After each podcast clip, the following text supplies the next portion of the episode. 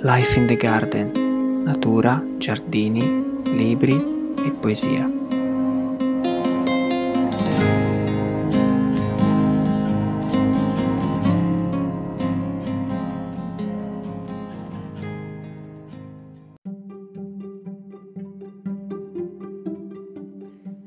Amo le piante perché le loro esigenze sono silenziose e non gridate, come quelle dei pazienti in ospedale. Di questa energia silenziosa mi nutro. Ludovica Vecchioni, medico a Palermo.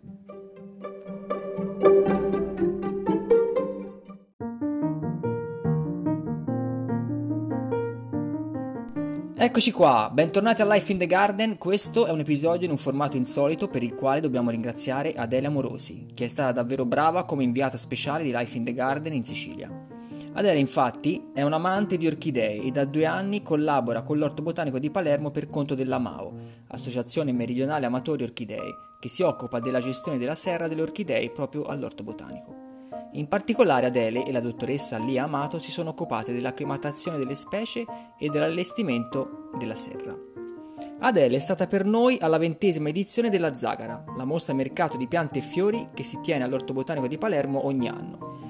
È riuscita ad intervistare molti espositori e così a darci un'idea molto chiara della bellezza di questa mostra. Ma andiamo subito a sentire cosa ci raccontano Adele e tutti i suoi ospiti.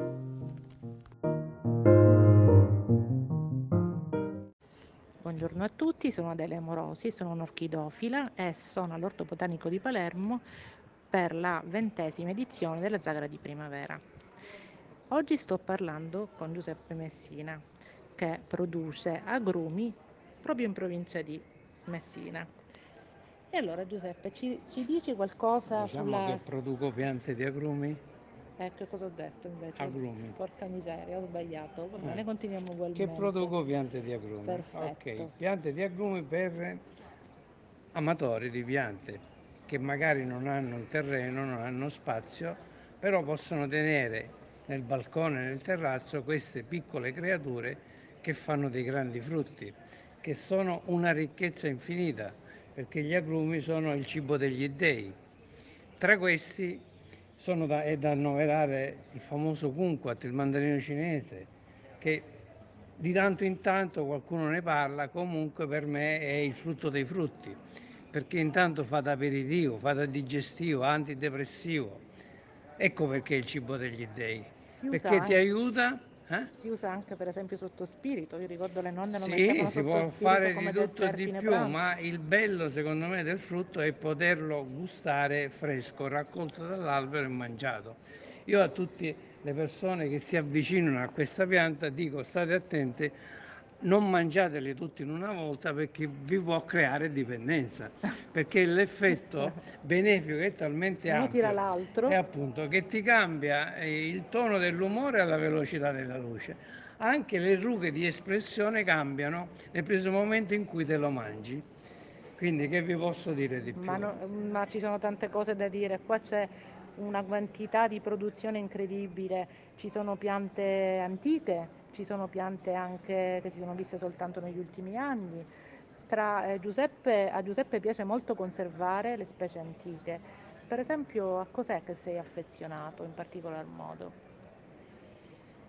È una domanda domanda. difficile, vero? Diciamo che mh, da circa vent'anni ho, ho prodotto, produco ancora delle piantine di gelso in una dimensione amatoriale, cioè in vasetti anche da 20 cm di diametro, delle piante che complessivamente sono 60 cm di altezza che ci possono regalare una quantità notevole di frutti di gelsi. Quindi possiamo tenerle nei nostri Li balconi. possiamo portare anche a passeggio, anziché avere il gelato da passeggio abbiamo il gelso da Però che passeggio. bella idea. Quindi tu eh, ci assicuri che producono abbastanza? Guarda, quando ho iniziato questo progetto ho tenuto su un terrazzo per 20 anni una pianta di gelso, quindi gli ho dato delle dimensioni adeguate al vaso, quindi non ha superato i due metri e mi ha permesso con i piedi per terra di accedere a questa creatura che ha un'immensità di benessere da darci.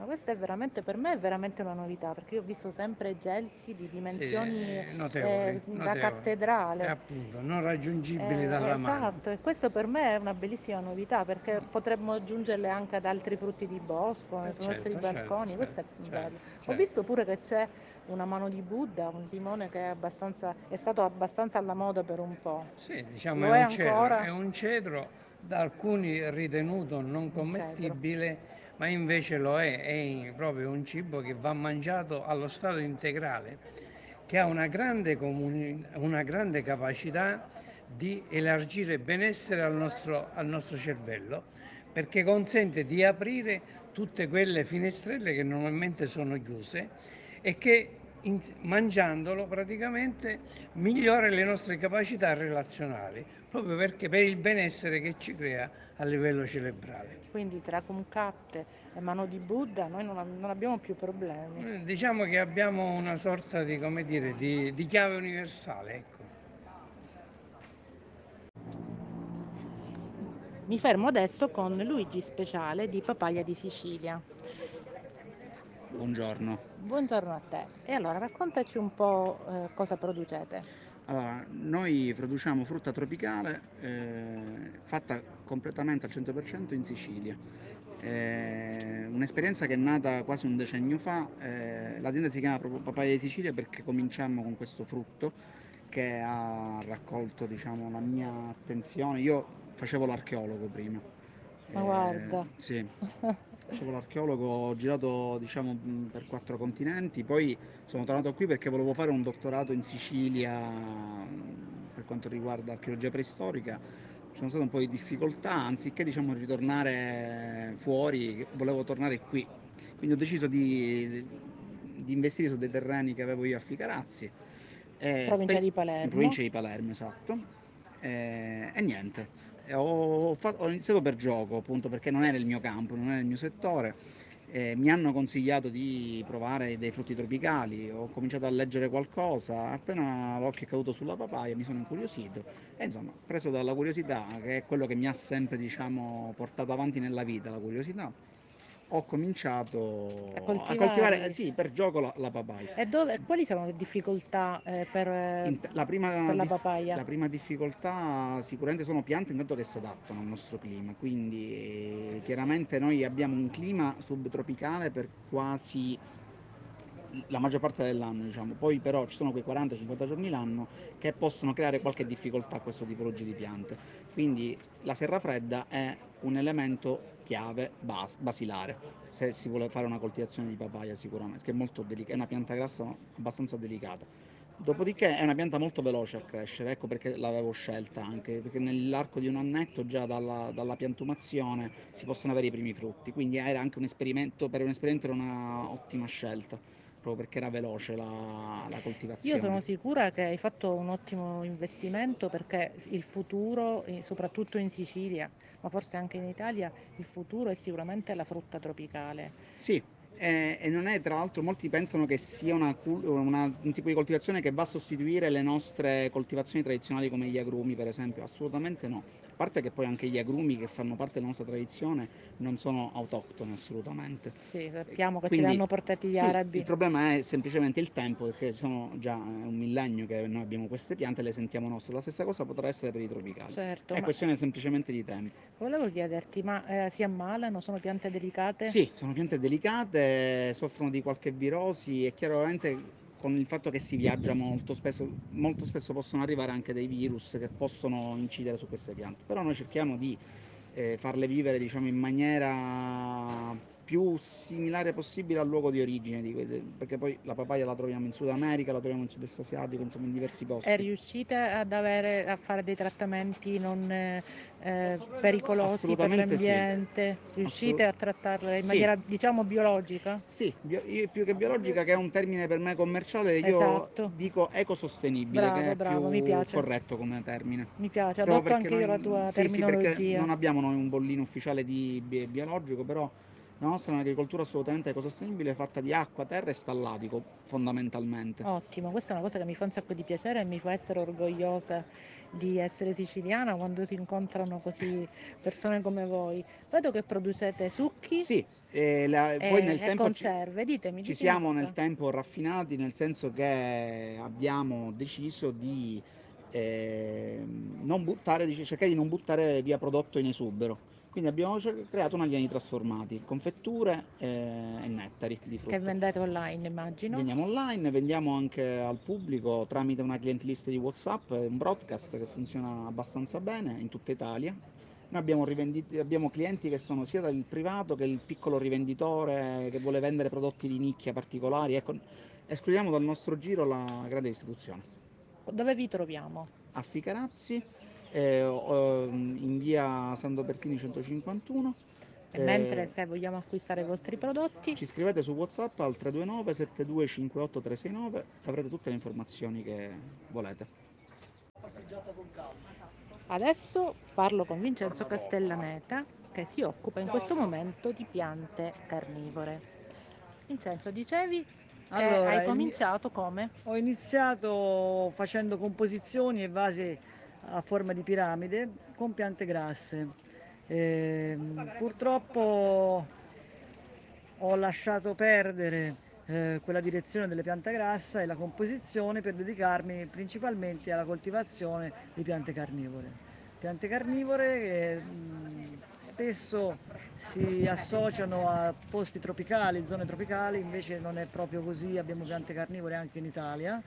Ehm, quelle che a me piacciono di più sono le sarracenie, sono specie nordamericane, faccio in tipi di incroci selezionando venature o forme di sarracenia. Sono piante che resistono benissimo a bassissime temperature, fino a meno 10 senza problemi. Vogliono il sole e mm, quasi tutte le carnivore si accomunano da un fattore in particolare che è avere il sottovaso costantemente con acqua sotto, che sia possibilmente, anzi è molto meglio, acqua piovana o acqua distillata, quella del ferro da stiro e altre piante carnivore che eh, produco sono un po' di dionee, un po', un po' di tutti i generi. Eh, anche se comunque, come ho detto prima, preferisco le saracene perché secondo me sono molto più eleganti rispetto alle Sono altre. belle, sono molto belle. Sono secondo me elegantissime. E secondo te quali sono quelle che si vendono di più? Eh, bella domanda. Eh, diciamo che la domanda che mi fanno tutti frequentemente qual è quella per le zanzare? Ovviamente la zanzara va al sangue e non va al nettare agli zuccheri, quindi alla fine io dico a tutti che mh, quelle che riescono a catturare più zanzare sono le drosere, quindi sono quelle meno eleganti, sono formate da foglie con goccioline di colla dove gli insetti vengono, rimangono invischiati e la pianta si nutre proprio di questi tipi Quindi di insetti funziona. danno una mano, ma non, Non c'è, non si può pretendere. da fare. La zanzariera funziona meglio, ecco. Eh, molto bene. E voi invece avete il vostro vivaio dove, dicevi? Ad Arezzo. Ad Arezzo? Sì, ad Arezzo. Quindi vicino a casa un- di Enrico, il creatore de- del nostro podcast, Life in the Garden. Ok, sì. Magari vi conoscete già. Enrico Della. Eh, Magari. Magari sì, magari ecco, sì, può eh. darsi io... e magari vi siete incontrati. Ehm, E, dicevo, mh, i- a parte appunto le zanzare, quali sono le... Quelle che eh, si vendono di più. che si vendono di più? Eh, si vendono di più le dionee, dipende proprio dal, dal tipo di clientela. Mm, Per i bambini, ovviamente, la, la carnivora per antonomasia è la dionea, quindi la classica carnivora con i denti. Ed è l'unica, tra l'altro, che ha movimento a scatto, quindi si vede proprio che è carnivora. Fa un cer- una certa Fa un certo paura. effetto, cioè sì. anche quella della famiglia Adams. cioè ecco, proprio- vero, vero.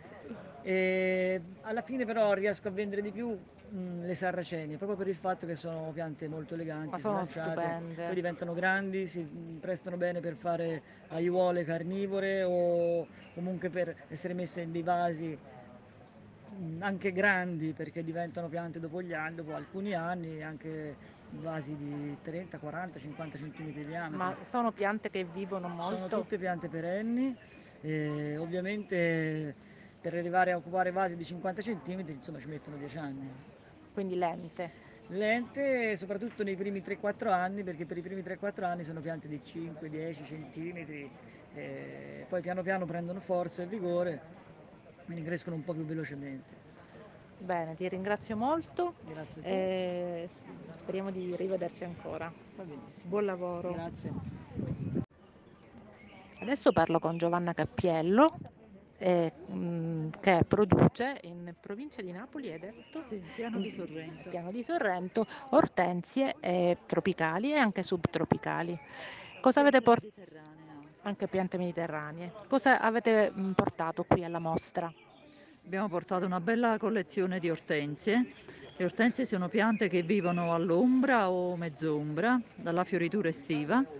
E niente, ci sono di diversi tipi, di diversi colori. C'è una varietà in particolare che si chiama Arborescence Annabelle che sopporta pure il sole e temperature più alte. Il fiore è bianco, diventa all'inizio è verde acido, poi quando matura è bianco puro e tende proprio a chiudersi a sfera. Infatti è chiamata anche ortensia palla di neve e c'è anche a fiore rosa. E vi assicuro che è bellissima. Ma io nel frattempo vedo anche tante begonie, la maculata per esempio, ma anche altre. Voi eh, le coltivate all'aria aperta o in serra? No, coltiviamo tutto all'aria aperta, seguendo il ciclo vegetativo naturale delle piante. E le begonie ne abbiamo alcune varietà che sono specie botaniche, quindi non sono ibridi. E in particolare ce n'è una a fiore bianca, È che è una begonia quella. albo che fiorisce tutta l'estate, sempre a mezz'ombra. E riesce a stare anche all'aperto d'inverno? Riesce a superare i nostri inverni del sud? Eh, sì, gli inverni del sud eh, sì, mm, fino a 0 gradi, oltre no, non, eh, non sopporta temperature più basse dello zero. Benissimo, vedo anche altre tropicali, vedo le monstere, vedo, eh, vedo altre che- di cui non conosco il nome sinceramente. E abbiamo un po' di felci, una felce arborea, Alsofila australis, Questa è bella, diventa diventa alta, grande, grande. col tronco, sì, sempre una pianta da, da ombra, da mezz'ombra, da posti freschi. Cosa vendete di più in generale? Cosa, cosa riuscite a, a smerciare meglio? Eh, un po' di tutto. po' di tutto. Abbiamo anche delle piante gente? mediterranee che eh, comunque mm, vivono molto bene col clima della Sicilia. Cosa vi chiede di più la gente? Mm, Ma un po' di tutto, Un non di tutto, saprei. effettivamente Mm, sono sì, tutte così le- belle, o per il fogliame o per i Certo, sì, fiori. sì, sì, non solo per i fiori, anche per il fogliame. Abbiamo anche un po' di gerani a foglia profumata e li vendiamo anche per il profumo della foglia, non solo per la bellezza dei fiori. E questi a foglia profumata li coltivate a mezz'ombra o in pieno sole? Eh, qualche varietà a mezz'ombra, ma la maggior parte al sole, sole pieno. Eh, so che si possono anche eh, duplicare mm, in maniera facile, eh, come, i, come i pelargonium e i gerani Sì, normali. sì, sì, si Esatto. coltivano, Però mi sì, sono sembrati sì. più delicati nella coltivazione. No, mm, No? no, È non sono più delicati, eh, sì, si propagano comunque per talea e no, anzi direi che sono più resistenti rispetto ai pelargoni eh, più comuni. Anche quelli con la foglia pelosa che... Eh, sì, l'importante è quello il pelargonium tomentosum profumato di menta e quello è Ecco. meglio coltivarlo a mezz'ombra Allora avevo, avevo un po' sole ragione, per questo mi è sì, sembrato delicato, però alla fine Al non sole impossibile. è pieno, sì, ha la foglia più piccola, un po' non verde brillante, un po' più ingiallita, diciamo. Benissimo, sono contenta di avervi incontrato. Spero, vi ho visto per la verità anche in altre edizioni eh, nel passato, spero di incontrarvi ancora. Grazie mille. Grazie, grazie a lei. Adesso sono allo stand dei Vivai Loporto. I Vivai Loporto a Palermo sono una vera e propria istituzione perché hanno un'attività alle spalle molto lunga. Ehm, sono nati intorno agli anni 50, già siamo alla terza generazione. Eh, al momento è gestito da papà Loporto, le figlie, la moglie e uno staff di, di operai, di giardinieri.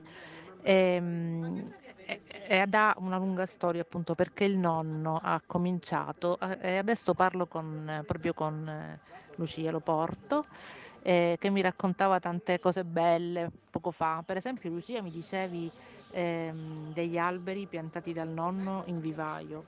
Sì, in realtà il luogo dove sorge il nostro vivaio è un luogo speciale, direi unico. Eh, infatti era un giardino di acclimatazione, ovvero una sorta di vivaio sperimentale. Eh, in, in passato si eh, cercava di acclimatare le piante che venivano dai paesi tropicali, subtropicali eh, ed era appunto un luogo di eh, sperimentazione. Poi nel corso degli anni e varie vicissitudini storiche hanno cambiato destinazione d'uso al luogo ed è diventato un vivaio, un vivaio privato eh, sotto la guida di mio nonno. Il nonno che ha, ha lavorato tantissimo e ha pure creato un ibrido di limone che si chiama limone Loporto. Sì, un limone che appunto porta il nostro nome, è un limone che viene probabilmente da una mutazione genetica del limone femminello. Eh, a Palermo esisteva una, una, vasta area che purtroppo negli anni è diminuita, che si chiama Concadoro, uh, dove c'erano tantissimi agrumeti e mh, negli anni del, uh, a cavallo tra le, tra le, guerre il mal secco, che è una malattia tipica degli agrumi, aveva sterminato tantissime piante. Uh, in realtà lo zio di mio nonno si accorse di una mutazione, cioè di una pianta che aveva delle caratteristiche diverse rispetto all'altra insieme a mio nonno provarono a innestarlo su un arancio amaro probabilmente e da qui venne fuori una nuova, una nuova varietà, una nuova varietà eh, che resisteva, che resisteva al mal secco, eh, che non aveva attacchi parassitari, proprio era un vero miracolo. Un, un vero miracolo, certo. un vero miracolo. E ha questi frutti che hanno questa particolarità Sì, di... che non, han- non hanno i semi, è a Pireno. E quindi molto utile anche in cucina. È comodo, Sì, comodissimo, esatto. succoso, Succoso, molto. molto succoso. E, E produce mm, tutto l'anno, quante volte? eh, Una cir- volta, mezza circa, volta? circa due volte. Circa due volte, Sì, non è così abbondante come lunario, però. però può competere, Sì. dai, ci- delle sarebbe bello averlo in giardino. Sì, E poi mi dicevi anche che il nonno ha piantato degli alberi che adesso sono veramente magnifici, spettacolari nel nostro vivaio. sì. eh, Io ho visto quello che c'è proprio all'ingresso, cos'è? È un cedro dell'Himalaya. Fa un'ombra eh, grandissima, non so quanti metri quadrati ricopre. Sì, grazie a quest'albero riusciamo a tenere in quest'area del vivaio delle piante da ombra che altrimenti non avremmo E infatti io ricordo, ricordo spesso le vostre collezioni di ortensie, i coleus, ma a seconda della stagione insomma Sì, c'è sempre, c'è sempre tanta roba. E proprio in quest'atrio ogni anno c'è una mostra di rose non indifferente, veramente remarkable direbbero gli inglesi. Sì, per il nostro territorio, sì, magari in altre parti d'Italia o del mondo esistono cose anche mm, più, più grandi, più prestigiose, per il nostro territorio sicuramente è un, un unicum. Ha iniziato mia sorella Anna, che è un agronomo, a, a creare questo catalogo di, di piante, eh, di rose. sce- cercando di scegliere quelle più adatte al nostro territorio, quindi sì, spaziando in un, in un- catalogo molto ampio perché abbiamo le rose inglesi, ovviamente le rose di David Austin, eh, Tantau, Quelle più Barney, però diffuse, cercando, sì, commercialmente esattamente, conosciute. cercando quelle che possono meglio acclimatarsi nel nostro ambiente. Perché in effetti non è facile, le rose da noi sopravvivono ad agosto, hanno- superano- alcune superano con difficoltà la calura alcune est- estrema. diciamo, necessitano di cura, ecco, non possono Eh. essere Non sono proprio- Altre invece resistono Eh. anche alla- vicino al mare, all'aria salmastra, quindi dipende, bisogna sapere selezionare. Voi producete anche tantissime specie, per esempio eh, io ho visto delle streglizie, Sì. eh, Mm. ho visto anche altro. Dimmi tu. Sì, produciamo tantissimi tipi di palme, eh, come gli Orcanto Phoenix, eh, Recastrum urbansoffianum, e poi le cicadacee, ehm, poi... eh, Ma io ho visto anche piante piccoline, eh, ho visto il farfugium, ho Sì. visto piccolissime talè di tan- tante cose, anche le lavande mi pare, o Sì, sbaglio? anche, eh, anche alcune grassi succulenti come Mesembryanthemum, Mollifiore degli Ottentotti. ehm, Certo c'è una quantità anche perché il vivaio Loporto è veramente grande. Quanti ettari?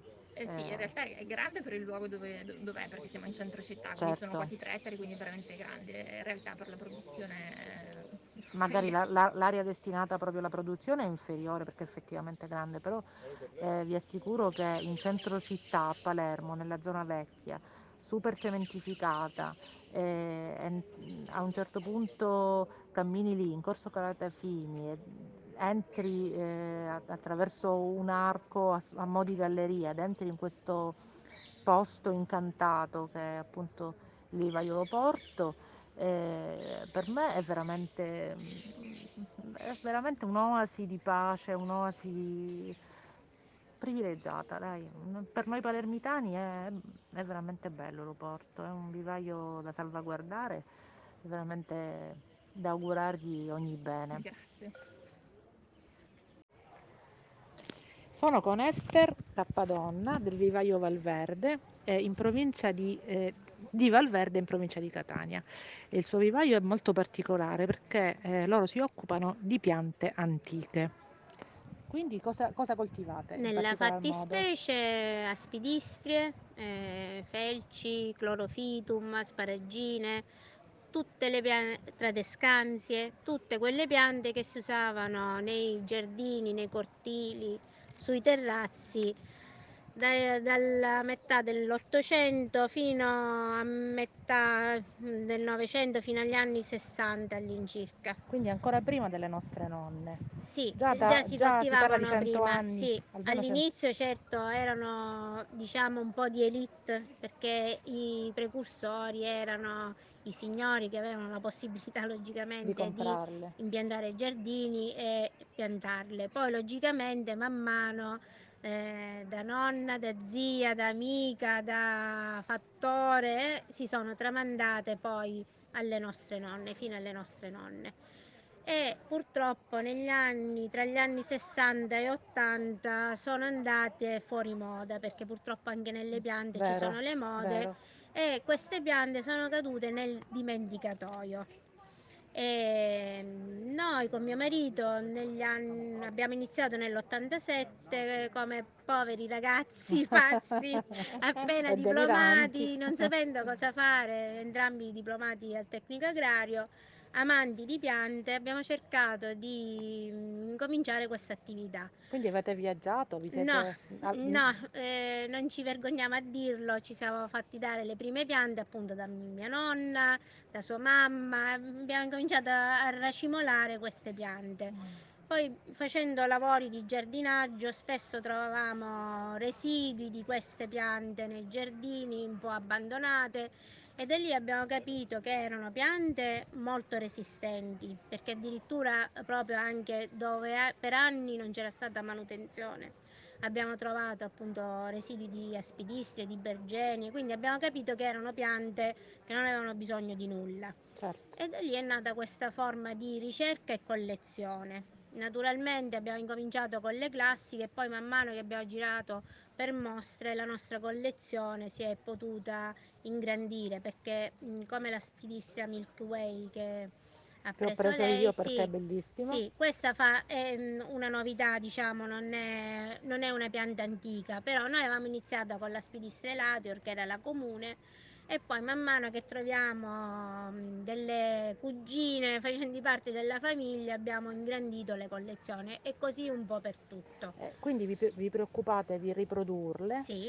Eh, sì, anche per seme, per talea, Allora, come? la mia mm, preferenza, diciamo, è la divisione dei cespi. Quindi mm, tendenzialmente infatti cerco piante che si possono dividere eh, dalla, dalla radice, diciamo. Sì. Quello che non si può fare va per talea, in ordine ho cespo, talea, seme. Il seme è l'ultimo. Quindi non è il, pre- il privilegiato. No, perché è quello che ha bisogno di più attenzioni, di più cure, Certo. quindi di, mm, di attenzioni anche climatiche nelle irrigazioni.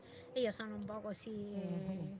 Facilona, diciamo, quindi mi piacciono cose che vanno Facili sì, e su. eh, E anche perché poi dico, penso sempre alla- a chi va a finire il prodotto. Certo. Quindi se è una cosa che io faccio facilmente, sarà facilmente riprodotta e portata avanti anche Accurata, dal cliente certo. quindi per me quello è l'obiettivo. Io mi ha colpito molto nel, vol- nel vostro stand tutta questa scelta di piante per giardino in ombra Sì, e ho visto pure delle tapezzanti per giardino in Sì.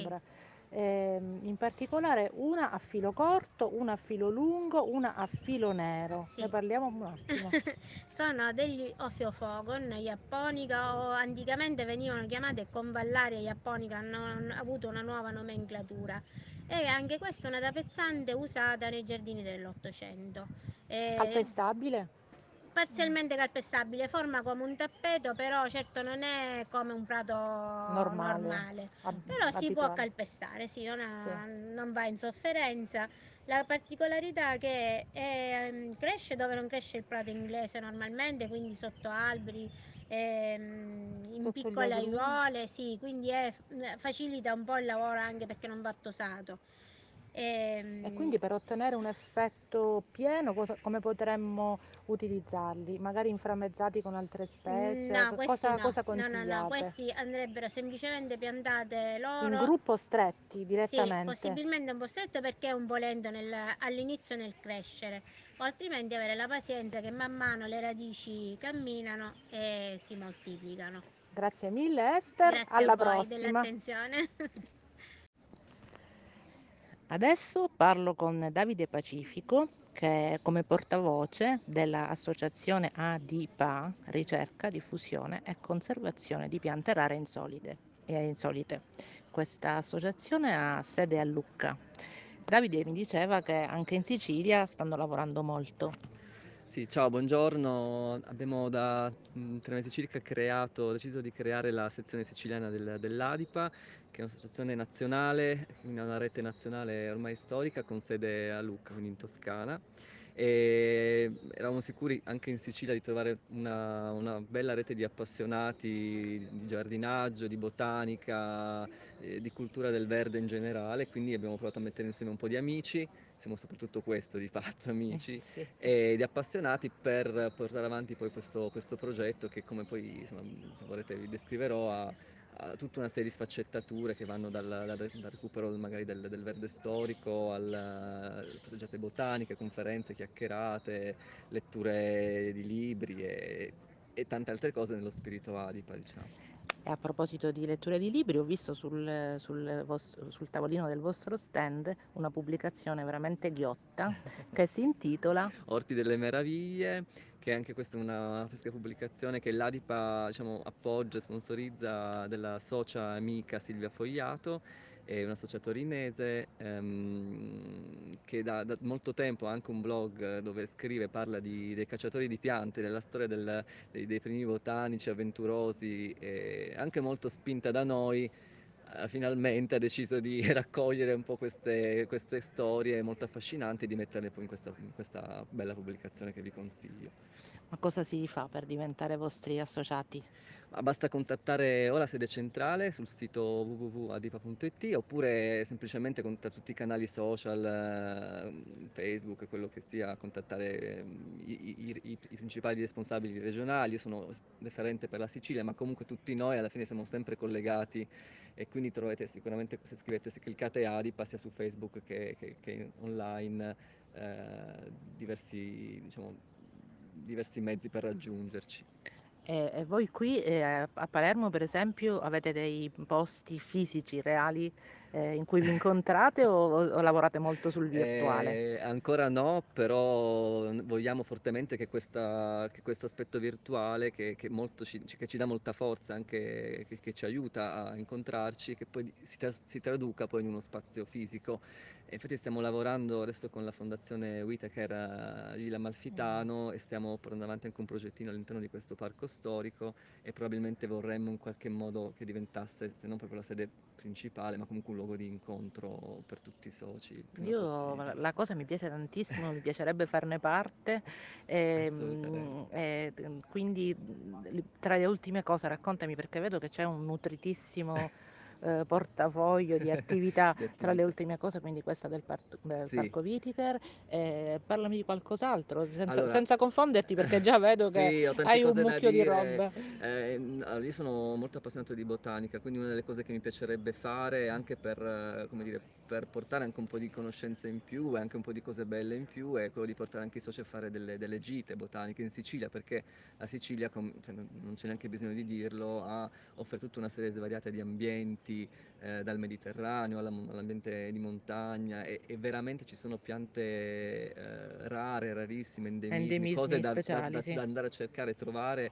Eh, anche per passare giornate insieme parlando proprio del, di verde e di piante. Quindi una delle altre cose che vorremmo fare sono queste gite botaniche qualche conferenza chiacchierata perché comunque stare insieme insomma, anche davanti a Io sarò la prima, mi metterò capofila e porterò la e bandiera. noi siamo felicissimi di questo, siamo Perché anche una, una cosa eh, di- comune tra gli appassionati di piante, magari ne sappiamo tanti, eh, tanto di piante di appartamento, di piante da giardino, di eh, grassulacee, di Certo. specifiche famiglie, di, di, di quan- di tant'altro e poi magari non conosciamo le piante spontanee della nostra questo, sì, terra questa è una delle... e che è un neo. È un realtà neo. Parlavamo anche a proposito di semi, di della banca dei semi che è gestita dall'ADIPA eh, proprio per la diffusione, nasce proprio con questo spirito di diffondere piante rare e insolite, quindi eh, i soci stessi, l'associazione lavora per far confluire tantissimi semi tutti gli anni eh, all'Orto Botanico di Lucca, lì c'è la, la nostra banca del germoplasma e poi eh, sulla base appunto del, di, queste donazioni, di questi, insomma, di, vengono preparati dei pacchetti che vengono rinviati su richiesta ai soci ogni anno. L'ADIPA poi produce un, un index seminum regolarmente ehm, e sulla base di questo index i soci possono richiedere eh, in base alle loro preferenze questa è una le vera specie chicca, e ci sono, sì, nasce veramente con possiamo cimentarci veramente con Coltivando culture dalle specie ortive fino alle specie ornamentali di, di qualunque genere, adatte a qualunque tipo di, di fascia climatica, tra l'altro. Quindi un- davvero c'è da sbizzarrirsi. proprio in brodo di giuggiole. Sì. E quindi Davide mi dicevi che la- fanno parte della vostra associazione varie, ti- varie persone con, interessi, con interessi multipli, eh, magari professionisti, magari semplici appassionati, eh, magari giardinieri, insomma avete Sì, proprio sì, sì. La il campionario. Il campionario di, insomma, di, di appassionati del, del verde, non, non c'è un, eh, una categoria, un gruppo, è un una- requisito, un ecco. requisito. Questa è una cosa bella perché permette poi a tutti di incontrarsi su uno stesso piano, che è quello della passione principalmente, e di fare delle belle cose Bella, insieme, mi di piace lavorare tanto sta insieme. cosa. Sono Ma io mi contento. iscrivo subito. Benissimo. Bene, bene. Ehm, E allora, eh, tra gli altri progetti, quindi eh, il giardino di Sì. Villa Vitiker, eh, i vostri incontri, ehm, a- Un altro progetto, parlamene de- alme- solitamente... almeno uno solo, dai, e No, la poi magari è una cosa carina che mi piace sempre dire perché poi è, è veramente il momento in cui si sta insieme e si cresce insieme. Sono per esempio la festa della Talea, che è una tradizione adipa che si svolge un paio di volte all'anno, ma volendo possiamo anche replicarla tra visto che la Sicilia, insomma, è- non dico- che è estate tutto l'anno, ma, ma- quasi. ma quasi. E no, è un momento di incontro in cui i soci poi magari scambiano le loro eccedenze di, di semine, di piante che hanno, oppure di Bellissimo. talee, e quindi con la scusa delle piante poi si comincia, diciamo, magari diventa un'occasione mangereccia, un'occasione di... Ma di- chi vi siete ispirati? Perché io sento tanto di, c'è tanto British, c'è tanto, c'è tanto gardening in questo, in quello... realtà poi ogni, diciamo, ogni gruppo, essendo fatto soprattutto da, da- da amici, anche lo spirito stesso dell'Adipa nasce intorno all'Orto Botanico di Lucca, appunto da- da- dai primi fondatori che erano un gruppo di, di appassionati, quindi è vero, mh, insomma, la- la- il British ha fatto comunque storia e cultura, però poi c'è anche molto di, di- di- di- insomma, di- di Endemico. paese, ende- anzi io vorrei spingere proprio verso, verso l'endemico, ricordiamoci che poi gli inglesi sono quelli che sono venuti in Sicilia Sì, e eh. hanno, hanno scelto la Sicilia per, Sì. realizzare i loro parchi, quindi Eh, già. molte delle piante che vediamo qui nell'orto botanico sono piante introdotte dal- dagli inglesi, Certo. quindi non sono solo noi che abbiamo preso da loro, ma Eh. direi anche abbastanza il Però contrario. poi loro sono andati molto molto avanti e adesso Sì. siamo noi che dobbiamo seguire secondo me un po' la Adesso scia per sì, ritornare un sì, po' allo sì, stesso livello, no? per E equilibrarci. questa cosa mi piace tanto. L'aspetto importante, e l'Adipa si fa anche portavoce di questo, è un po' anche i temi rispetto per la natura, il tema insomma, dell'ecologia, il tema del rispetto dell'ambiente, insomma, tut- tutto questo rientra comunque anche nelle nostre, insomma, nei nostri obiettivi e quindi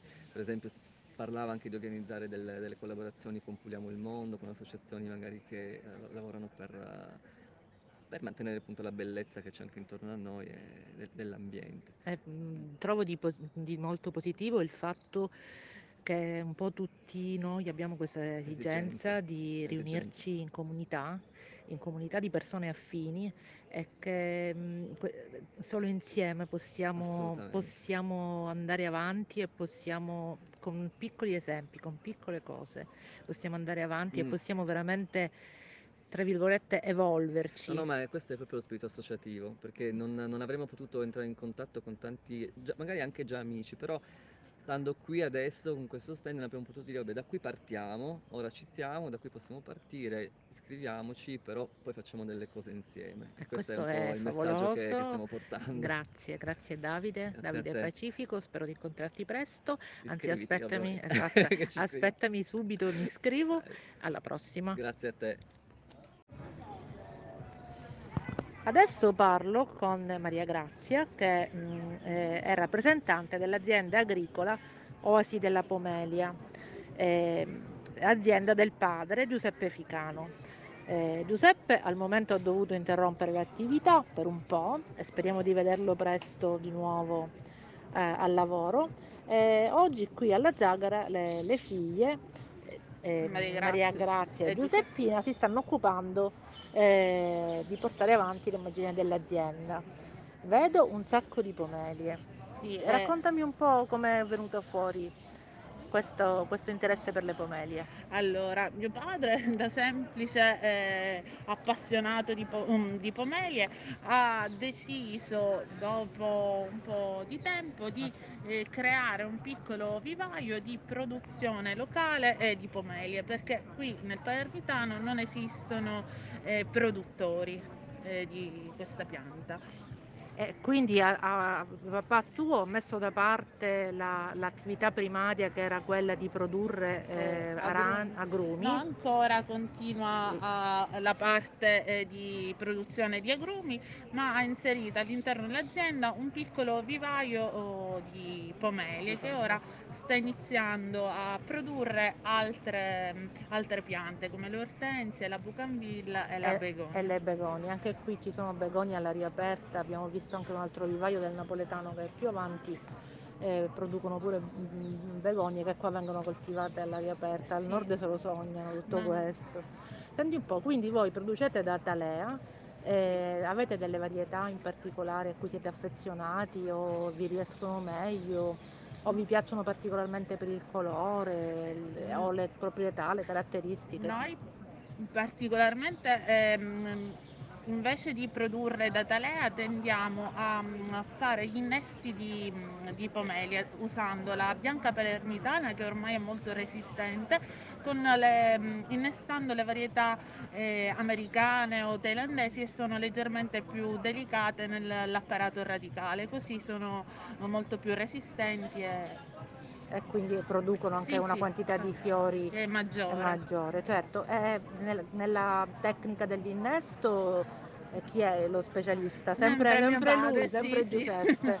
Bene, quindi ancora voi non avete ereditato Eh, l'arte in E pieno. ci abbiamo provato con scarsi risultati rispetto a lui, però stiamo iniziando a, a, produrre ad imparare, imparare sempre meglio, sempre meglio. sì. Effettivamente non è una cosa facilissima. Non è facilissima, bisogna prendere un po' la mano. Benissimo, e e quando abituarsi. ne vengono i vostri clienti cosa vi chiedono in particolare? Eh, perché la plumelia non, non fiorisce? Qual è il segreto? e qual è la risposta? E la, eh, la risposta è l'esposizione, dare il più sole possibile e iniziare a concimare. eh, da, quando, da quando iniziano le prime foglie fino a fine agosto, inizi di settembre.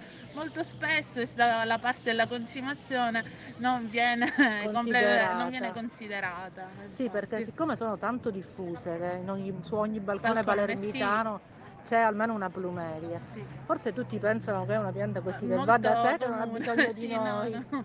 In realtà ha bisogno. Voi come concimazione eh, cosa, cosa preferite? Le- le- quelli a lenta cessione, bilanciati 20-20, classici 20-20-20? Allora, eh, all'inizio un um, 20-20-20 e poi passare a un 10-50-10. Ah, ecco, sempre Sì. per promuovere la fioritura, Sì, in sì. favore della fioritura.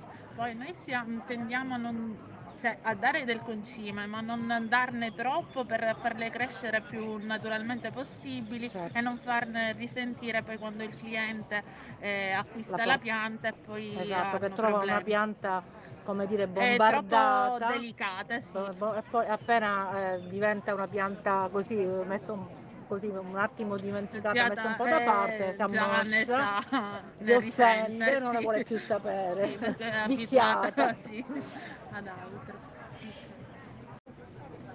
Allora, Mary Grazia, vedo anche delle bougainvillée eh, di colori particolarissimi e anche la- le foglie variegate. Sì, è una varietà eh, particolare che ha questa caratteristica del verde più chiaro eh, all'esterno e il verde più intenso oh, all'interno. Di solito le bougainvillée sono molto amate perché hanno questi colori quasi Molto- fiammanti, sì. molto accesi, invece queste qui hanno dei colori pastello molto delicati, sono veramente insoliti. Sì, sì. Bianco, vedo un rosa Sì, pallidissimo, questa un salmone. nasce da un rosso pallidissimo e poi si trasforma mm, con il fiore, con il passare del- dei giorni a bianca. Bellissimo, tipo Sì, mutabilis sì, sì, proprio.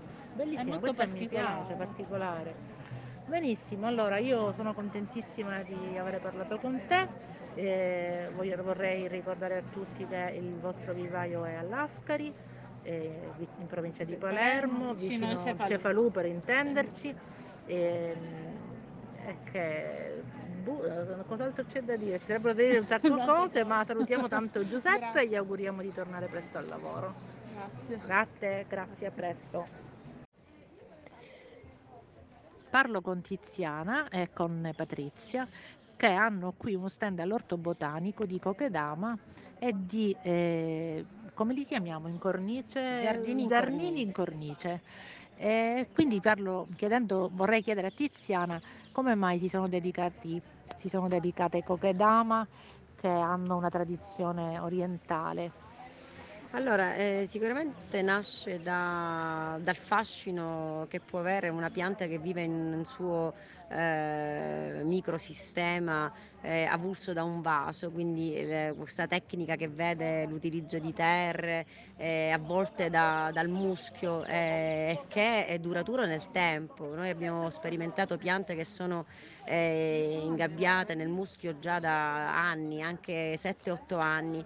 Quindi nasce come una, una curiosità e il culto di una bellezza eh, orientale che è stata coniugata anche con eh, il piacere di, ehm, eh, di lavorare su piante autoctone, quindi di dare anche un segno alla nostra terra, quindi utilizzare piante grasse, piante autoctone eh, e mm, anche resistenti, perché il kokedama a differenza della eh, del, del bonsai, tanto che il kokedama è considerato il bonsai dei poveri, richiede una manutenzione minima, quindi questo rende anche chi ha, teme di avere un approccio con una, una pianta difficile invece molto, molto agevole. Come si mantiene un Kokedama? Il kokedama si mantiene eh, facendo una immersione che noi chiamiamo bagnetto eh, una volta al mese, poi in base alle stagioni, naturalmente in inverno anche di più, eh, in estate se c'è caldo anche meno, dai 20 ai 40 giorni, un'immersione eh, totale in maniera tale che la zolla di terra si saturi d'acqua, dopodiché eh, la, la- la caratteristica per la sopravvivenza è che il muschio eh, umido mantenga la pianta in vita, quindi si nebulizza con uno spruzzatore ogni 4-5 giorni, quindi è molto semplice. Patrizia mi diceva che avete il laboratorio in giardino e che que- questa non è la vostra attività primaria, ma lo fate semplicemente per la gioia di farlo e che avete attorno a voi una rete di amatori che vi seguono e tentano anche di copiarvi.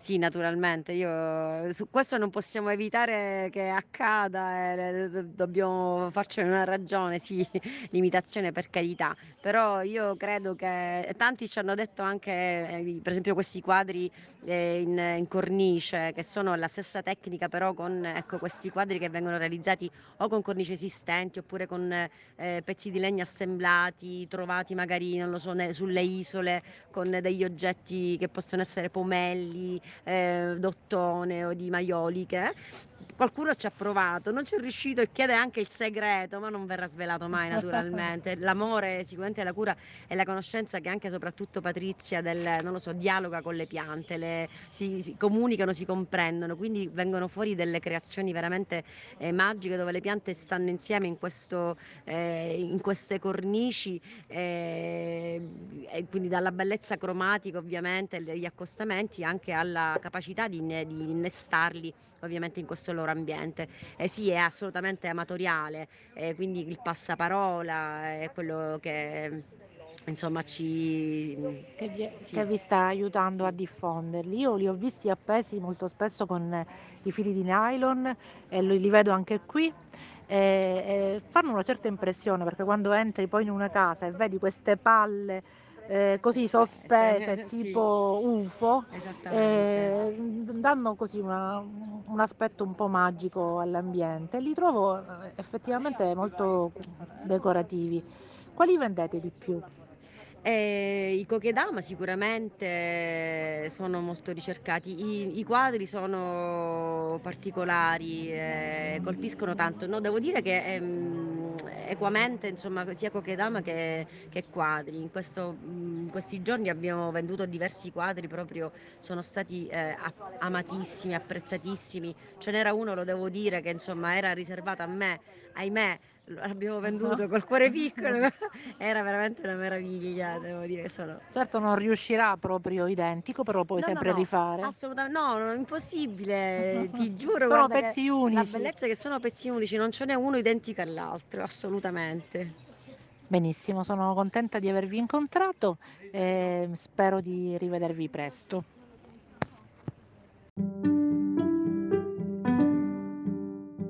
E così, alla fine di questo viaggio tra le piante della Zagara di Palermo, ringrazio ancora Adela Morosi.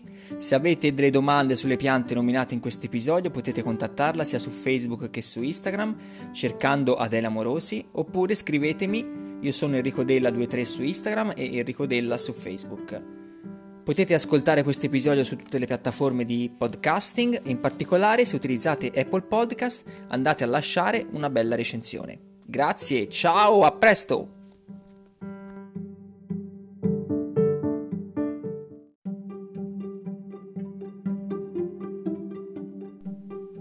In Sicilia i colori non si limitano a finire negli occhi, ti entrano dentro le vene e le ossa. Fabrizio Caramagna